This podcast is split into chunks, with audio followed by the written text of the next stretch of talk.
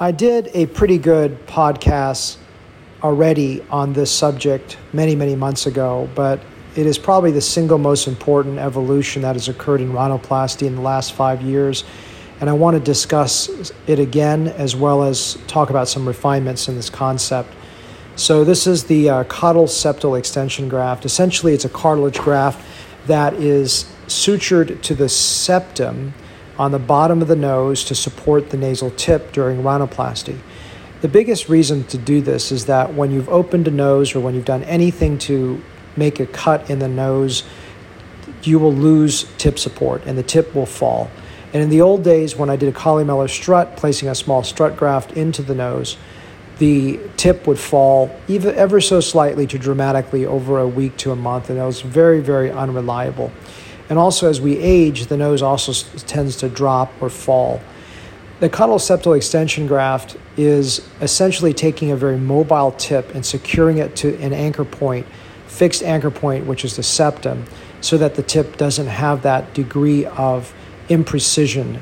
And I hate imprecision with rhinoplasty. It also secures that tip so over five years the nose doesn't collapse. Um, and so, if at 60 years of age, 20 years later, 30 years later, the nose should not collapse. Now, the nose does evolve over time, but the nose is so secured that it should not fall over time. Of course, there's no guarantees in life, but in general, that's the principle of what a caudal septal extension graft is.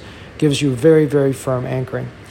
The other thing that uh, the concept is is besides tip stability predictability are some maneuvers that are very unique to a caudal septal extension graft. So with an Asian nose, the biggest concern is when you try to refine the tip, you tie the tips together and you rotate, then it'll cause rotation. If you do that, the nose tip will actually go upwards and look like a pig, which you want to avoid.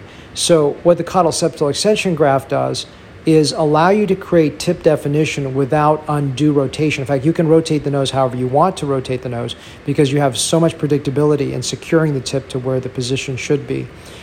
The other benefit, especially in broader ethnic noses, is since your anchor point now is fixed, it's strong, when you refine that nasal tip going forward, not only do you limit the risk of that nasal tip rotating when you tie the tips together, which is what you want to avoid, especially in ethnic noses, but also when you pull that tip forward, again, this is very hard to describe without a visual, but you actually secure the tip and it actually takes the convexity out of the side of the nose and it flattens it. It's called a lateral tensioning maneuver.